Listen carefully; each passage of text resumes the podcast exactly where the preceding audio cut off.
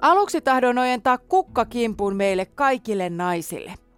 Eikä kyseessä ole mikään tavallinen kukkakimppu, vaan aito oikea luonnon kukkakimppu, josta löytyy kanervaa, takiaista, ruiskukkaa, järviruokoa, punaapilaa, voikukkaa, pietaryrttiä ja nokkosta.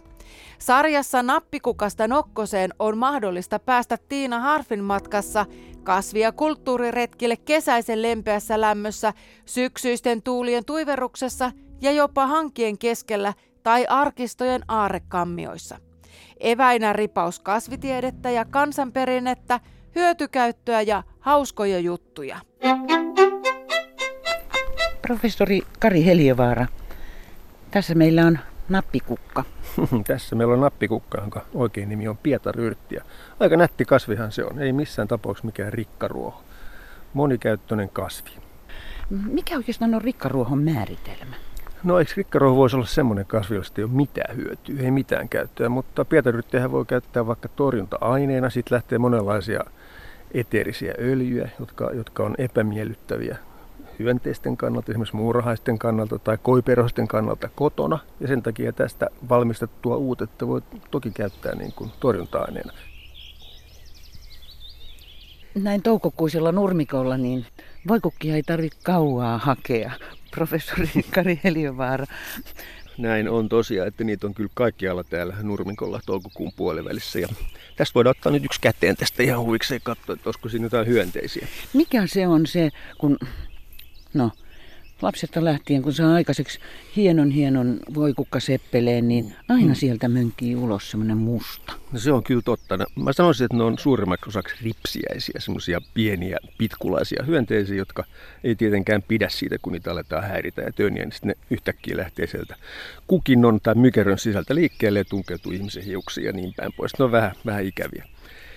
Mutta tässä nimenomaan kukassa nyt ei ole ripsiäisiä, että tässä tutkitaan. Tökitään vähän vielä. Tökitään sitä vielä vähän. No ei, tu, On ei. siellä, hei, kato, oh. onhan tuolla. Kato. On, just. Just tommonen. Mutta toi saattaa olla kuule rapsikuoriainen. Rapsikuoriainen on nimittäin semmoinen pieni kovakuoriainen, joka elää rypsillä ja rapsilla sen tuholaisena. Se hakeutuu erittäin mielellään keltaisille kukille ylipäänsä. Nappikukasta nokkoseen toimittaa Tiina Harv. Käyppä kuuntelemassa. Kiva sarja näin kevään kynnyksellä. Tuollainen nainen, joka jo aikojen alussa osasi sanoa ei. Näin pohdiskeli toimittaja Kaisa Pulakka ihastuessaan juutalaisen kansanperinteen tarinaan Aatamin ex-vaimosta Lilitistä, joka jätti alistavan miehensä ja lensi punaiselle merelle parittelemaan demonien kanssa.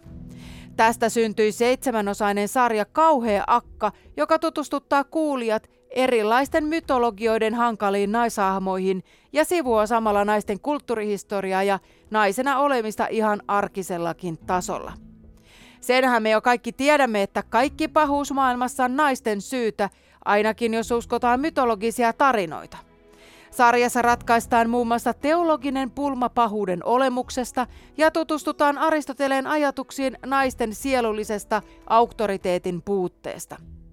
Juutalaiskristillisessä perinteessä ensimmäinen nainen luotiin Aatamin kylkiluusta, mutta miksi juuri kylkiluu? Miksi ei esimerkiksi Aatamin korva tai jalka käynyt? Juutalaiskristillisessä perinteessä nainen ja synti on synonyymejä. Näin toteaa filosofian tohtori Hannele Koivunen Otavan kustantamassa teoksessaan Madonna ja Huora. Koivunen kertoo, että pyhä Krysostomus totesi 300-luvulla naisen olevan vältettävä onnettomuus, ja että kirkkoisät hänen jälkeensäkin on kuvanneet naista saatanan työkaluksi tai poluksi helvettiin. Juutalaiskristillisessä perinteessä ensimmäinen nainen luotiin Aatamin kylkiluusta – Madonna ja huorakirjasta selviää, että juutalaisten legendojen mukaan Jumala valitsi nimenomaan kylkiluun. Se oli puhdas ja yksinkertainen ruumiin osa. Jos Jumala olisi luonut naisen miehen päästä, se olisi saanut naisen kulkemaan ylpeänä pää pystyssä. Jos Jumala olisi valinnut silmän, se olisi tehnyt naisesta kevytkenkäisen ja siveettömän. Jumala ei valinnut korvaa, koska se olisi tehnyt naisesta salakuuntelijan. Niska puolestaan olisi tehnyt naisesta röyhkeän ja suu juoruilijan. Jos Jumala olisi tehnyt naisen Aatamin sydämestä, olisi naisesta tullut kateellinen ja jos taas kädestä olisi nainen sekaantunut muiden asioihin. Eikä Jumala tehnyt naista myöskään miehen jalasta, koska silloin naisesta olisi tullut tyhjän toimittaja.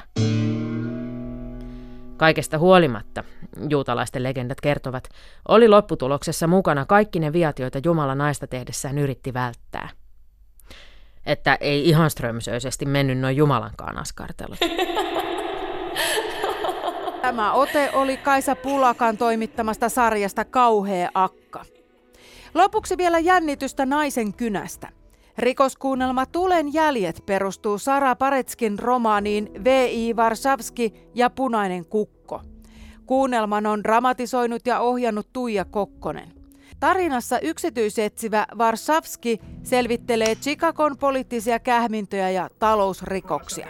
Varsavskin roolissa Leija Klemola ja hänen juopon tädin roolissa on Saara Pakkasvirta. Sinä laulat niitä aarioita? Mihin, mihin sinä olet pannut äitisi pianon? Mihin nyt vai? Ei, ja ostanut, ostanut tilalle tuon syöpyflyygelin. Äläkä ripistele kunniaa. Majoitin hänet, mutta vannotin, että vain yhdeksi yöksi. Avioeron jälkeen olen varjellut asuntoni rauhaa. Sitä rikkoo vain melkein 80 isännöitsijä Contrerasin toistuvat sekaantumiset elämääni ja Pepi, kultainen noutaja, jonka omistamme yhdessä. Elena on isäni Tonin juopposisko. Silloin kun vanhempani vielä elivät, isäni hämilliset poliisikollegat herättivät hänet joskus öisin tavattuaan Elenan kaupittelemassa itseään Clark Avenuella. Niinä öinä ei keittiössä kerrottu satuja.